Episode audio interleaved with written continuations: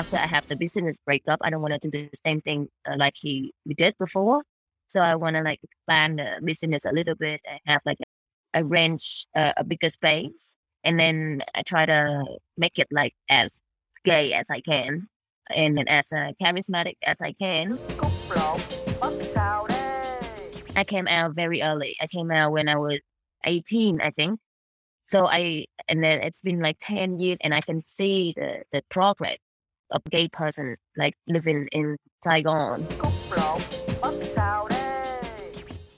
Even my staff, they like in their 20s, they're super open about it. Some of them like, oh my God, I can't turn gay. Oh my God, I was almost gay. And I was like, yeah, good for you. I mean, I think gayness turn you down, not you turn gayness down.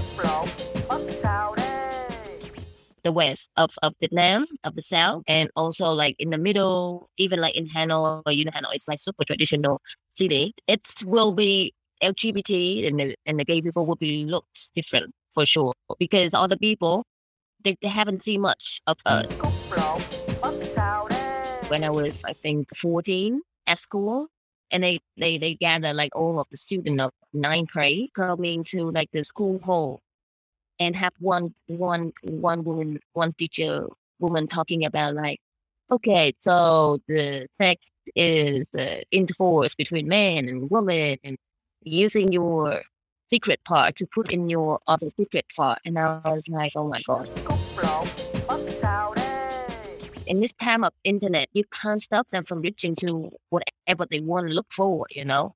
And but the, the, the point of sex education is not to pre- prevent them to have sex, but to make sure that if they have sex, it's safe for them.